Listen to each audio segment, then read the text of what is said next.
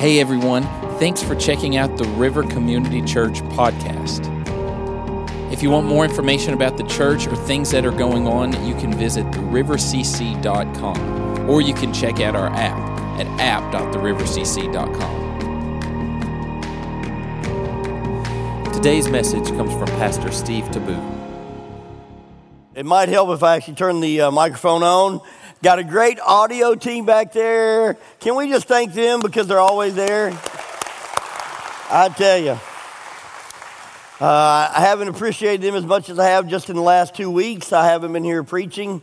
Uh, my father passed away and got to watch online with, with my dad and, in the final service he got to see. And I was just really grateful for you guys uh, that are back there and those that are doing the cameras uh, to get to have the online service. So appreciate you guys and appreciate all y'all for all your prayers. I'll be sharing a little bit of that story uh, throughout the sermon today, just how God did such a beautiful work in my dad's life and the joy of that. Uh, we're going to launch into the sermon though on counterculture. If you got your Bibles, open up to Matthew chapter 22. Uh, Matthew 22, we're doing a series called Counterculture. And we're looking at how the, the kingdom of God, the, the culture that Jesus taught, is different than the culture that we live in and we walk in. Now, all great leaders, if they want to lead you to a place, they've got to give you a picture, a vision of what that looks like. And Jesus gave us a vision of what God's plan was, and he called it the kingdom of God, the reign of God on earth as it would be in heaven. And he called that the kingdom of God. Uh, TJ did a good job last week, and Alex the week before of helping us understand some of this kingdom of God. Today we're going to look at a story that he gives in response to the uh, Jewish leaders that were pushing against Jesus. They were pushing against him because he was bringing the kingdom of God to all people, and they felt like they were the chosen ones, and it was only them who would be the chosen ones. And so today we're going to see how Jesus lets us know that all are invited to the kingdom of God. Matthew 22, we're going to start in verse 1. If you want to read along with me, uh, if you don't have a Bible of your own, there's a burgundy Bible in the seat in front of you, and I'll be reading from the New Living Translation. It says, Jesus also told them other parables. He said, The kingdom of heaven can be illustrated by the story of a king who prepared a great wedding feast for his son.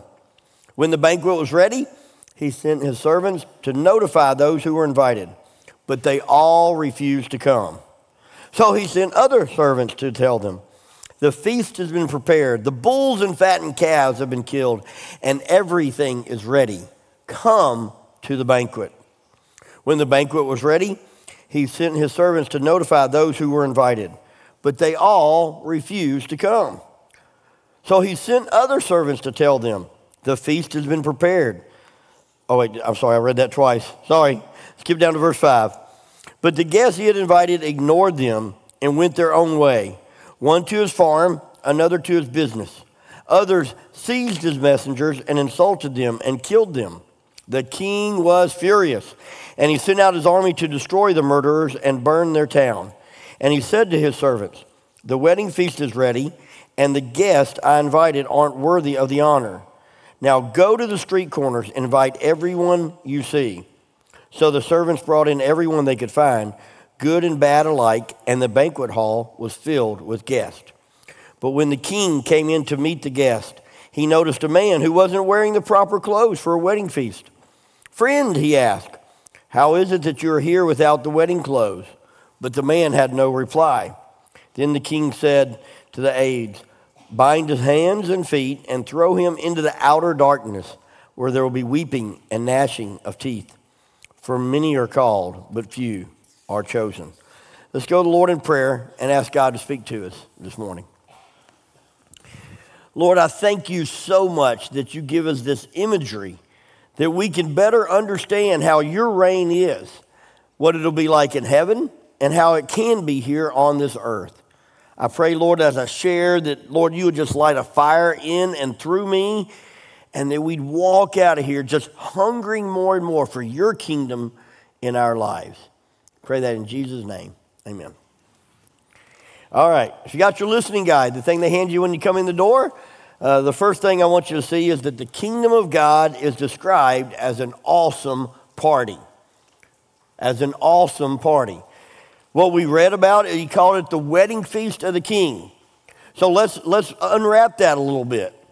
So this is the king who would have been, in his story, over a whole nation, so a lot of power and a lot of money. And his son, who would be the next king, is going to be getting married. And so the king throws a wedding feast for all the nation. Now, first, he goes out and invites what would have been the lords and the leaders of the nation. And they were just too busy to come. They said, Oh, we've got other things to do. We just bought a new piece of land. We just got, we've got to go do this. We've got to do that. And they refused to come. So then the king says, Send out the invitation to everybody who will come. The invitations to all who will come. Now, this is a picture of God's first invitation to the Jewish people, okay, to come and follow and be the chosen people. And then as Christ is coming, he's saying, listen, the king sent out messengers, he sent out prophets to the, to the Jewish people, and you guys crushed them, you killed them, you rejected them, and they were all telling you about the Messiah, him. They're all inviting you to this feast, and you rejected them. And now God is sending this good news, this invitation to the wedding feast, the kingdom of God, out to all mankind. Now, this would have made the Jews really upset. If you go back to the previous chapter, he'd already made them upset because he told them that the kingdom is being pulled from them and given to the Gentiles. Okay? And this is just one more explanation of the kingdom of God. Now, here's the beautiful part about this, king, this kingdom of God. He could have described it as a work camp right? He could have described it as a desert, but no, the kingdom of God is the place where the biggest feast they could imagine is what they would experience. The biggest feast and festival they would ever understand would be if the king threw a wedding party for his son who would be king. And it would be the biggest feast and festival they would remember their whole lives. It would only take place probably once in their life because of the, the way the king passing it on to his son. And then maybe they would get it where that son, they get to go to one more feast as he passed it on to his son. But it was such a big deal that sometimes kings would have not just one day feast, but seven days, sometimes a month, to celebrate this amazing thing. And oftentimes it was done between two nations because the son would marry someone from a, another nation, the daughter of another king, in order to help build peace between those nations. So that other king and that other leader would be invited to the feast as well. So the king, because he wants everybody to be there smelling good and looking good, gave free clothes out to everybody who came. They all got a new set of clothes to come to the party. Now, that would have been a really big deal back in those days because most people would have had two sets of clothes, right? The one they had on and the one they were cleaning. Everybody didn't have a new set of clothes. And because he invited everyone, that means peasants included. It may have been their first new set of clothes they've ever had in their life. So just let this just blow your mind for how countercultural this is. Because so many times in religious circles, we paint the kingdom of God as negative. We, we look at the, the difficulty of following Christ, and we, we look at how these monks in, in monasteries, they, they suffer, and we sometimes can elevate them for their sacrifice of singleness and living alone and trying to just fast all the time. But that's not how he's describing the kingdom of God, is it? He's describing the kingdom of God as a place of feasting and celebration. Why? Because they're in the presence of the king. And the king has all the resources, and he's celebrating. And now this flies in the face, and is countercultural to what I want to call a religious spirit. A religious spirit that tries to make it look like you are more like God when you're suffering. You're more like God when you're giving up everything. You're more like God when you're just sitting around with a, a, a saddened face. You're more like God when you're there singing solemn, like a funeral dirge. And the picture he's giving is a feast and a festival. Now, he's going to balance that out in the end, okay? He's going to balance that out. But the picture is, he says, the kingdom of God is like a wedding feast. And so I want to start by saying, I want you to know it's good to be in the house of the Lord. I want you to know it is good to celebrate and worship God. I want to set you free to sing from the tops of your, your lungs, to sing with all that you have, and to celebrate. I had somebody come one time, and, and um, I think they were trying to insult me, but they said, you know, hey, great concert you had today. And at first, I, I realized they were poking fun. And then I thought about it. I was like, man, what a compliment. People pay big money to go to concerts. Am I right? People pay big money to go and hear somebody sing and to, to sing their favorite songs along with Garth Brooks or whoever it is. And, and, and they're there singing along with them. It's a big deal, right? The difference in a concert and what we do on Sunday morning is what the attitude of the heart might be. I don't want to question anybody who's doing a concert, but I'll tell you the attitude of these folks that are singing on stage, they're doing it for the Lord. Uh, if, if you haven't met them and gotten to know them, one of the biggest things we've stressed all through the season of the church is that we're here to glorify God, not to glorify those who are on stage. And I, I feel like every week that's their heart, and I'm so grateful. But it doesn't mean we shouldn't sing with the very best quality we can. And we shouldn't play the drums and the guitar with the very best quality that we can. And that we shouldn't enjoy the presence of the living God as we sing unto Him. Because I got to tell you, when we get to heaven, man, the time of worship is going to be awesome. I mean, everybody will be on pitch, even me. I'm serious, it's going to happen. There's nothing bad in heaven. God's going to change my vocal cords somehow. I'm going to sing on pitch. I might even get to lead worship one Sunday. You just wait and see. Because when we enter the kingdom of God, it's a time of celebration and feasting. Because God is good. And that Jesus would have flown in the face of what the religious leaders, the, the Pharisees, would have said what the kingdom of God was. They were very strict, very stodgy, very much concerned about keeping every little dot and tittle, but they missed. Jesus said this to them all the time, but you're missing the most important thing. That's love. It's love. So, kingdom of God is the greatest feast and festival. Second thing, God's plan to fill his kingdom is you and I. Look at this in verse 3 and he sent his servants to call those who were invited to the wedding feast. Who's the servants? You and I. You and I are the servants. God is sending us. Now, in that time, he would have been talking about the prophets that went out to the Jews. But in today, you and I get to be the, the servants. We get to take this good news to all those that we're friends with and family with. We get to share the hope of Christ wherever we go. Now, the word is called evangelism. It's a just means sharing good news. And that's what Jesus called us to do. Share the good news. What's the good news? Jesus has come and the kingdom of God can be experienced on this earth as it is in heaven, as he says in Matthew 6. And we get the privilege to share that good news. Now, oftentimes we're concerned and we're scared because, as it says here, man, some of those servants got beat up, didn't they? Some got killed. And sometimes we get rejected. But you and I are his plan A. He doesn't have a plan B. You and I, we, we must be the ones that are inviting to the celebration, inviting to the kingdom of God. We need to have spiritual conversations. If Christ truly is important in your life, we should talk about him as much as we talk about those other things we like, like college football kicked off, right? Pro football kicked off. A lot of us like to watch games. Got a good game, your team lost, your team won. It's a conversation point, right? Here's the thing in our faith, our team always wins. So get as excited as you are about telling other people about the Lord and what He's done in your life as anything else that you have that new job, that new relationship, that, that new friend. Christ is the constant that he continues the hope and the love that he has day in and day out. And the kingdom of God is there for us to know, to experience, and enjoy. And we get to invite people to that.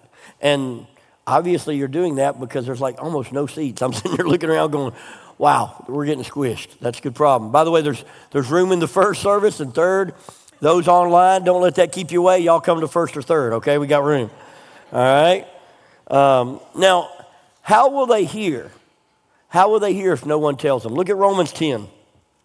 Flip over to Romans chapter 10, uh, verses 12 to 15.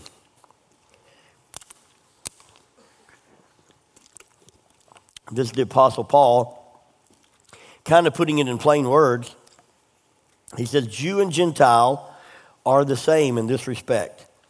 They have the same Lord who gives generously to all. If you got your Bibles, underline all. Gives generously to all who call on him. For everyone who calls on him, so underline everyone, you're getting the point, right? For everyone who calls on the name of the Lord will be saved. But how can they call on him to save them unless they believe in him? And how can they believe in him if they've never heard of him? And how can they hear about him unless someone tells them?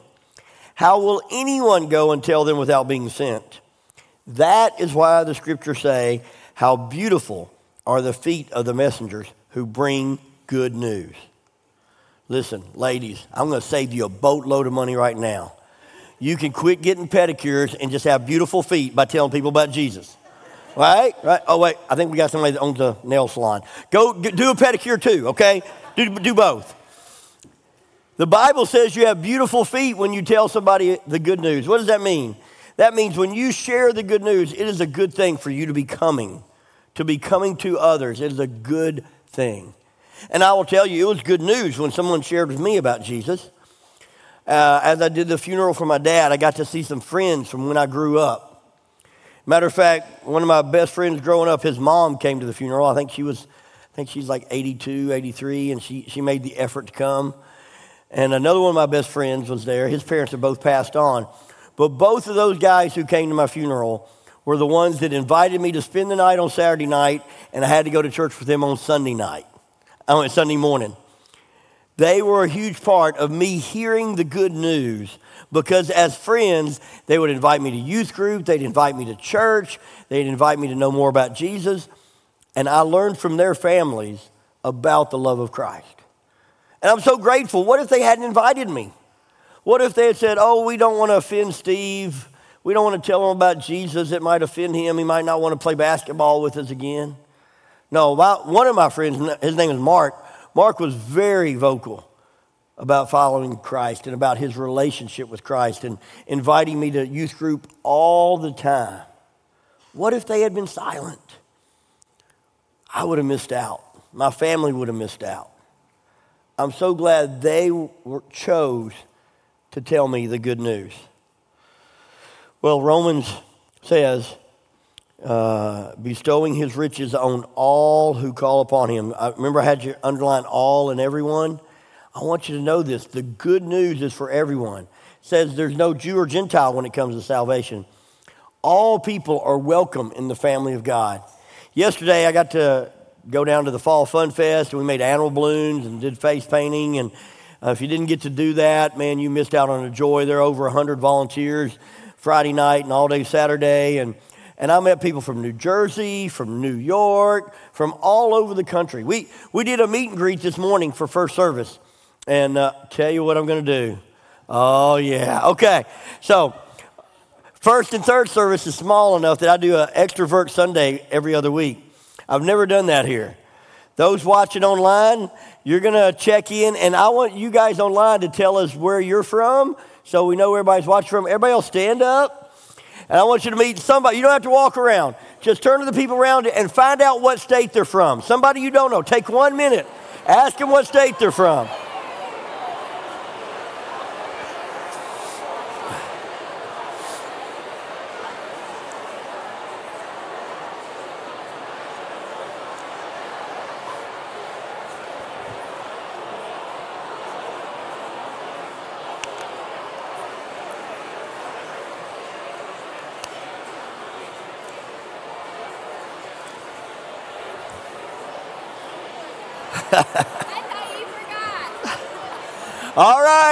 Right, that's awesome.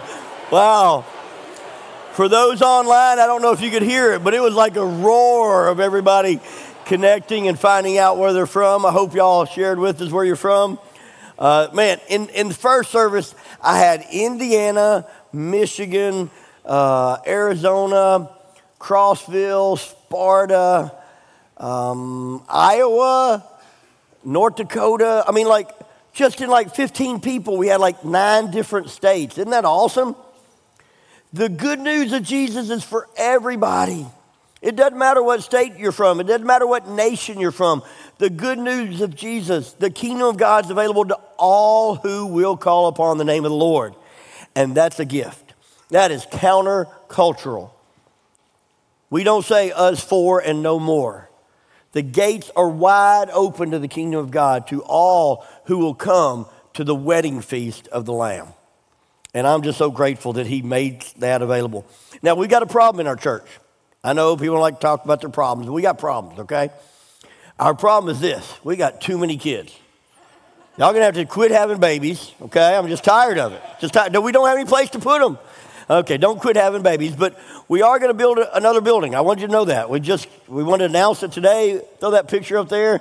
We've talked to an architect. We had a building team. We're gonna add 18,000 square feet all kid space. Yeah. well, don't get too happy. You got to pay for it. uh, uh, well, we're going to trust God to pay for it, of course.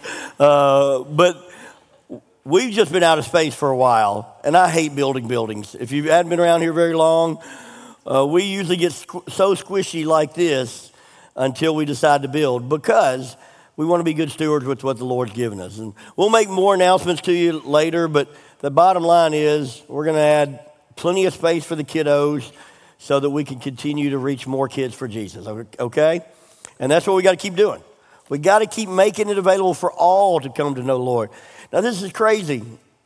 This is me bragging on God, not on us, because we've done nothing different over the last eight weeks. But about six weeks ago, we sent 100 people to launch a new church called Oaks Church. And since then, we've already grown another 100 people. I don't know how God did that because we hadn't done anything different. Matter of fact, I've been gone most of that time. Yeah. That might be, maybe that's the solution. okay, strike that. Don't let the elders hear that. Okay. All right, number three, let's move on. Uh, what we learned about the kingdom. Proclaiming the kingdom requires sacrifice. This is the balance. We're inviting people to the feast.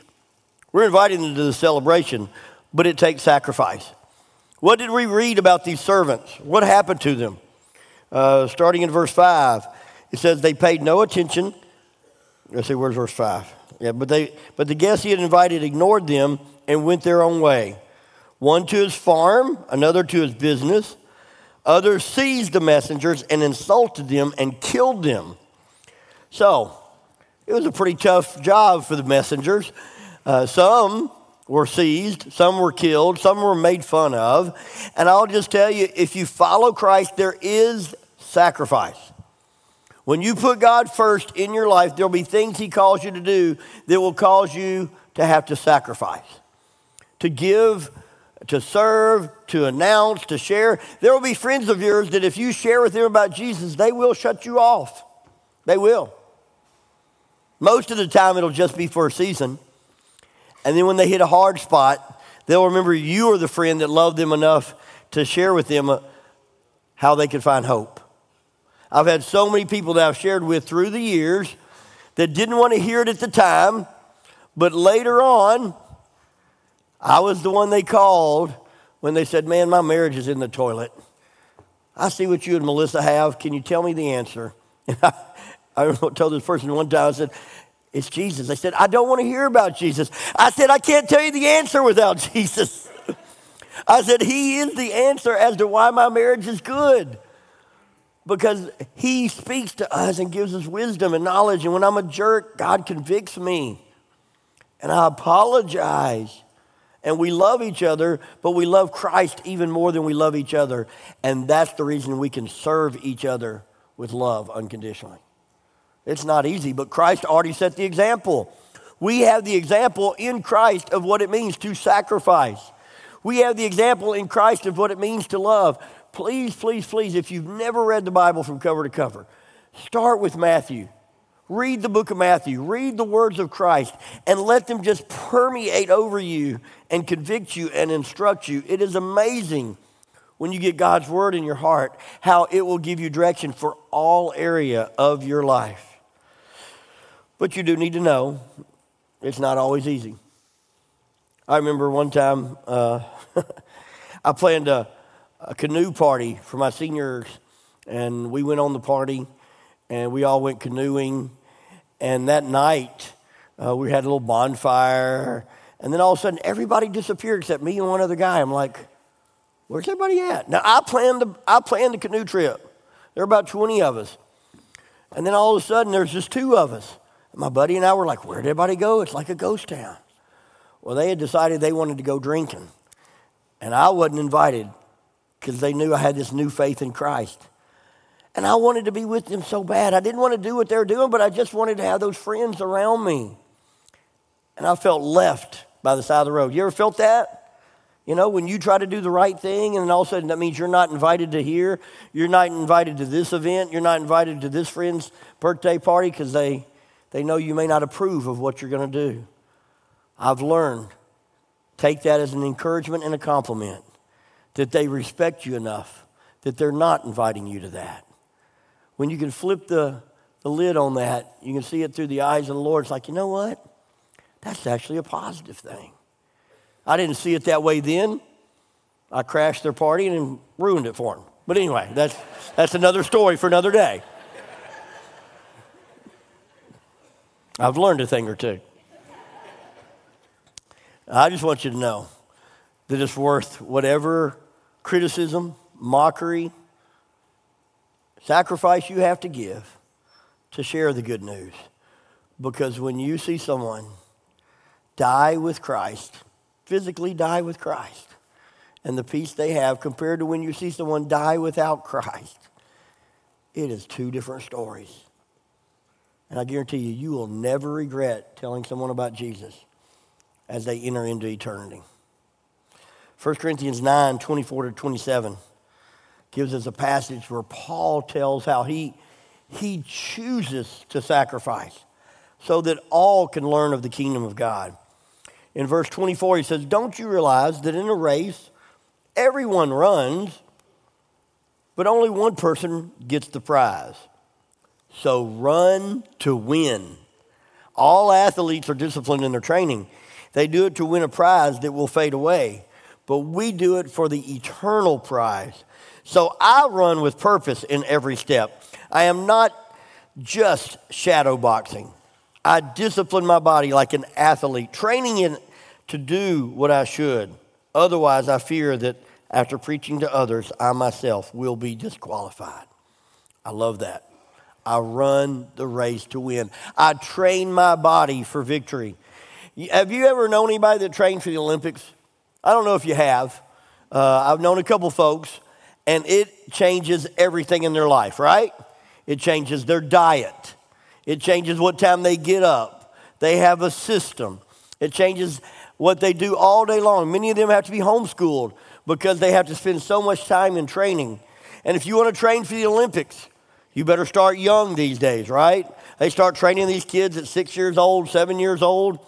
And then if your son's really good, your daughter's really good, and they think you got a shot, they want you to move to the training center while your kid's like 12 years old and their whole life is about focusing on trying to be this Olympic athlete. Why are they willing to sacrifice so much for a little round circle made of gold? What is that? God calls us to sacrifice, not as it says here, for the temporary prize that will go away, but for souls that will get to be in the kingdom of God forever. And, and Paul challenges we should discipline ourselves all the more in our faith. We should be intentional with others, sharing the hope of Christ. We should be intentional with our parents, our sisters, our children, our nieces, our nephews. We should be intentional Because at the end of the day, no one in eternity, no one in eternity will be there if they haven't yet found Christ. And that's the last thing. That's the, the fourth point there. The kingdom of God is for all who surrender to Jesus. This verse 11 through 14 can almost sound harsh. So you got this big wedding feast, right? And then all of a sudden, there's one guy in there that doesn't have the wedding garment on. Let's pick up in verse 11. It says, But when the king came in to meet the guest, he noticed a man who wasn't wearing the proper clothes for wedding. Friend, he asked, how is it that you're here without wedding clothes? The man had no reply. Then the king said to his aides, Bind his hands and feet, throw him into the outer darkness will there be weeping and gnashing of teeth. For many are called, but few are chosen. Why would he do this? Why? Just because he had the wrong clothes? I mean, we talk about in our church, you know, doesn't matter what you wear, come as you are, right? You got you got chacos on. That's it. No more chacos allowed at the river. You got chacos, you're out of here. We wouldn't say that. Oh, you're wearing blue jeans. That's it. You don't have the right clothes on, you're out of here. We wouldn't say that. Why did he throw them out for having the wrong clothes? Here's why. Again, what Christ is saying is the king gave everybody a set of clothes to wear, a new set. It was a gift.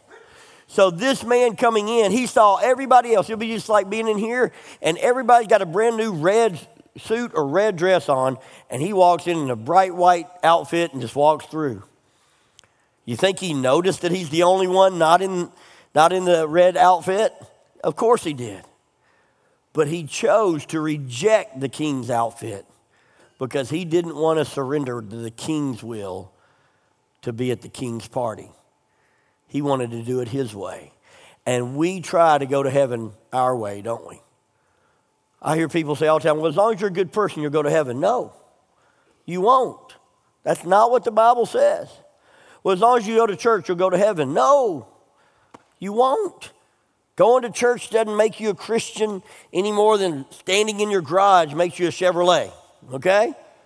It doesn't work. Following Christ means you're putting on the clothing God has given you salvation in Jesus Christ. If you don't have salvation in Christ Jesus, you don't get to go to the feast. That's what he's telling the Jews. You guys, you are invited. You were chosen, but not anymore. Now you've got to put on the new robe that the king is offering you. And it's free to everybody. Everybody's being invited, right? They went out to the highways and the byways. They invited everybody. But not everybody wanted to come. And then when the one man came and he didn't have the right clothes on, he was cast out where there's weeping and gnashing of teeth. Whew. The kingdom is for those who surrender. The kingdom is for those who are willing to put on the good news of Christ, the salvation of Christ. But it scares me because today in our culture, so many times we, we want to say, if you're a good person, you'll go to heaven.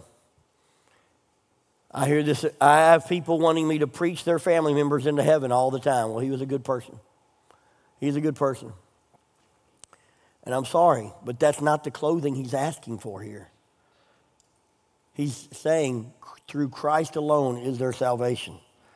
And uh, this last verse is really almost problematic.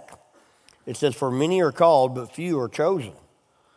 It's almost like, well, I thought everybody was invited. Everybody's invited. You learn that from the, the whole story he's giving, from the whole parable, that they went and they invited everybody. But some will choose not to be. And the, the Jews saw themselves as the chosen. And Jesus is letting them now know the chosen has changed. The chosen now are those who will follow me, those who will follow this teaching. Now, to prove that, I put two passages down there. You can you don't have to flip to them, but I wanted you to know that all are invited. So 1 Timothy 2, 3, and 4 says, This is good and pleases God our Savior, who wants everyone to be saved and to understand the truth. So, who does God want to be saved? Everyone. 2 Peter 3 9 says, The Lord isn't really being slow about his promise, as some people think. No, he's being patient for your sake. He does not want anyone to be destroyed, but wants who to repent? Everyone. This good news is for everyone. Everyone that you work with, all your coworkers, all your friends, all your family. Um, my dad was a good man. I did a graveside service for him on this past Thursday, just three days ago. Drove to Memphis where he lived most of his life. He was uh, he worked there, got two retirements, worked two different places. Several of his coworkers came to the graveside.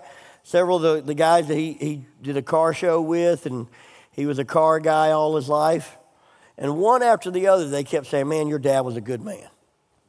Your dad was a good man. I loved working with your dad. He was a hard worker. He, he was good to all of us. My dad was a good man.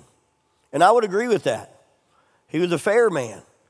He pushed doing to others as you'd have them doing to you. And he taught me so many things in my life. Taught me how to have a good work ethic, taught me how to have integrity, taught me how to treat others with respect, regardless of their background or situation. But my dad never taught me faith because he did not have faith. I found out his dad never went to church with him, not once in his life. His mom took him some, and when he was a little kid, he professed and was baptized. But for the next 70 years, he said he told me, he said, we moved away and I never went, never went back to church. Only on occasion. And he didn't know Christ.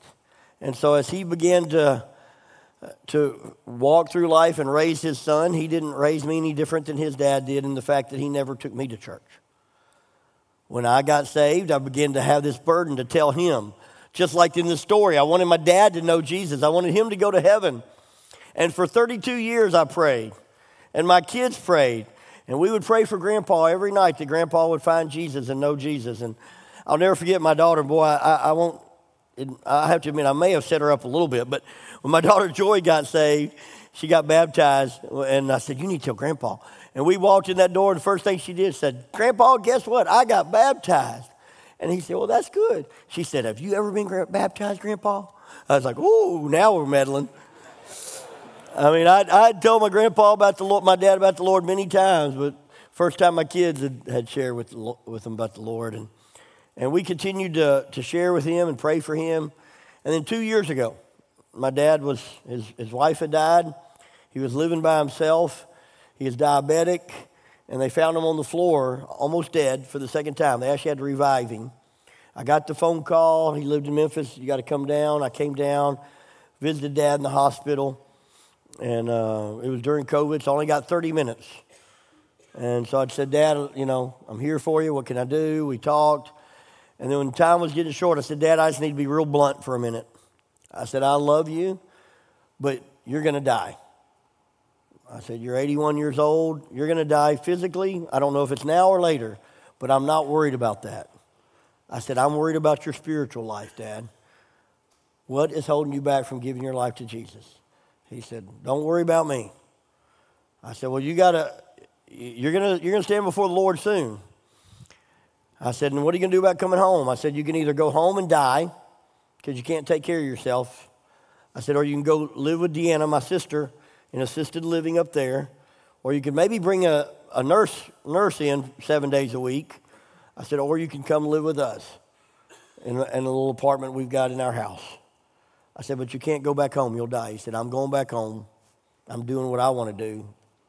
That's the way it's going to be. I left there brokenhearted and angry. I cried for probably hours as I drove from Memphis back to Cookeville. Called my uncle, his brother, who had started walking with the Lord, and said, Uncle Robert, I can't do it anymore. I can't pray anymore. I can't care anymore. I said, 32 years we've prayed for dad, and we've seen nothing. And uh, I was broken. I got home and uh, told my wife, and then the next day, the my, my sister had swapped off at the hospital with me. Next day, my sister called and said, Dad wants to tell you something. I said, What's that, Dad? He said, I'm going to move in with you. Can you pick me up tomorrow? I was like, What? And my wife, I had it on speakerphone, and she didn't realize I'd invited him to live with us. So I think all the air got sucked out of the room at that moment. And uh, you have to understand, my dad had never visited me at my house in the 20 years we lived here. And uh, we'd go see him twice a year. And um, so for him to move up here was a shocker. But we made that commitment. Our life group, several from our life group and others in the church went down, packed him up. When we got here, they unloaded him. I didn't know this until the funeral last week. My sister said that a big part of what made a difference in his life was he kept asking her, Why are these people that I've never met helping me? I don't know these people, and they're, they're unloading my, my stuff. Why are they doing that? And my sister, who became a Christian several years ago, said, Dad, that's, that's the love of God. That's Jesus in their heart. And it just, it just blew his mind. And we invited him to church, and he came. And he kept coming. And over the next two years, he never missed. Even when we were gone out of town, he came. That's when I knew something was going on in his life. Began to see changes in his heart. And I asked him one night, I said, Dad, it seems like something's changed in your life. What's going on? And I said, Do you, do you believe in Jesus? He said, I do. I said, well, well, what's made the change? And he said, You know the little prayer card you passed out at church on how to pray? He said, I've been praying through that every day. I was like, Really? He's like, Yeah. He said, That's, that's really helped. I said, That's awesome. Well, we carried on, and uh, he had another stroke just recently. And he went in that time, and uh, he told my sister, he said the biggest thing he was sad about was he missed church. He hadn't missed church in two years. And then he came home, and I went down the stairs just about two weeks ago, maybe three now. Walked downstairs, and I heard him mumbling in bed, and I was like, oh, this is bad. He's mumbling out loud in bed. And uh, I said, Dad, you okay? He said, Yeah. He said, I'm praying. I was like, Really? Awesome. And I cheated a little bit. We have a little audio video camera on him because he has a fall hazard. So I went upstairs and listened to the camera. well, maybe it's cheating a little bit. And I got to hear him pray Father, thank you for my family. Thank you for this home. Thank you for Jesus. Amen. I was like, okay, God, you are something else. Well, then dad had a third stroke. Went in the hospital. Found out he was full of cancer. Sent him home with us on hospice. And uh, while he was on hospice, uh, he, he went down quickly. All day Saturday before he passed, he was, he was out. Sunday morning, he was out. His eyes might be open, but he wasn't really there. And uh, then Sunday, we're watching. this is why I'm so thankful to the team back here. We're watching the service online with my sister and my brother in law, and they announced communion. I was like, oh, I forgot it's Communion Sunday. I pastor that church. I should know that. So I, I jumped up and I ran in the kitchen and I grabbed some crackers and I grabbed some juice and I brought it back and uh, for my sister and my brother-in-law and me. And when I came in the door, my sister said, "Your d- dad wants to take communion too." I said, "What?" And my dad reached his hand up. Hadn't communicated in, in 36 hours. I gave him the, the wafer, the, the cracker. We all took the bread. He took the juice. We all took the juice. And that was the last cognitive thing he did in his life. He went to be with the Lord two days later. And when he passed, the song that was playing on the thing, uh, we had uh, YouTube playing hymns because uh, that's what he grew up when he was a little kid. And the song that was playing was It Is Well With My Soul. I'm just sorry. There's no such thing as coincidence. Those are all Godcidences. God works in mysterious ways. And He wants you and I to be messengers of that good news. And I don't regret one time that my dad rebuffed me and told me I don't want to hear that. I don't regret the times I told him and he told me never bring that to him again. I don't regret going back again and again. Not for one second. Because he's changed my heart, changed his heart, changed family members' hearts. and given us a new life. I want to invite you today to, to stand with us. I, I don't know what God's doing. Maybe, maybe there's somebody on your heart that you've been praying for for 32 years and you've given up and you want to give up, and the Lord's saying, Don't give up. And if you've never written their name on the stage, we write, we've been writing the names on stage of everybody we're praying for. And I got to tell you, it's pretty cool. I got a little asterisk next to my dad now. I'm putting an asterisk next to all those in my life that come to faith in Christ. He's got an asterisk. I'm like, yes, go, Jesus, go. Maybe there's somebody's name you need to put on stage.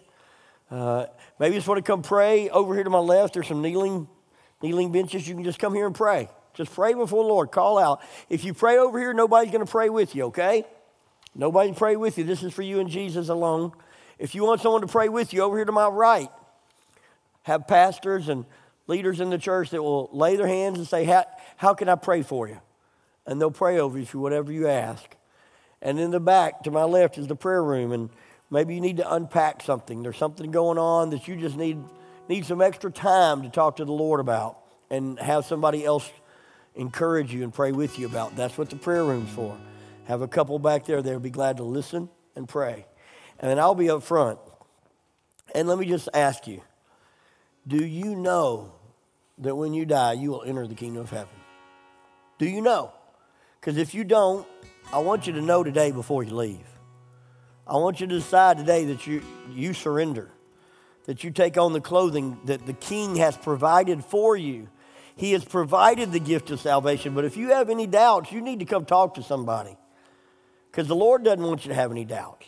He wants you to know you're invited to the, to the feast, and He's got clothes ready for you. And if you surrendered your life to Him, those are ready to go. I don't want you to have any doubts. So I'll be up front. Our team will be over here to the right. We'd love to talk with you and pray with you. If you don't feel led to come forward, you can sing along with Chris. He's going to sing It Is Well With My Soul. And I hope and pray it is well with your soul today.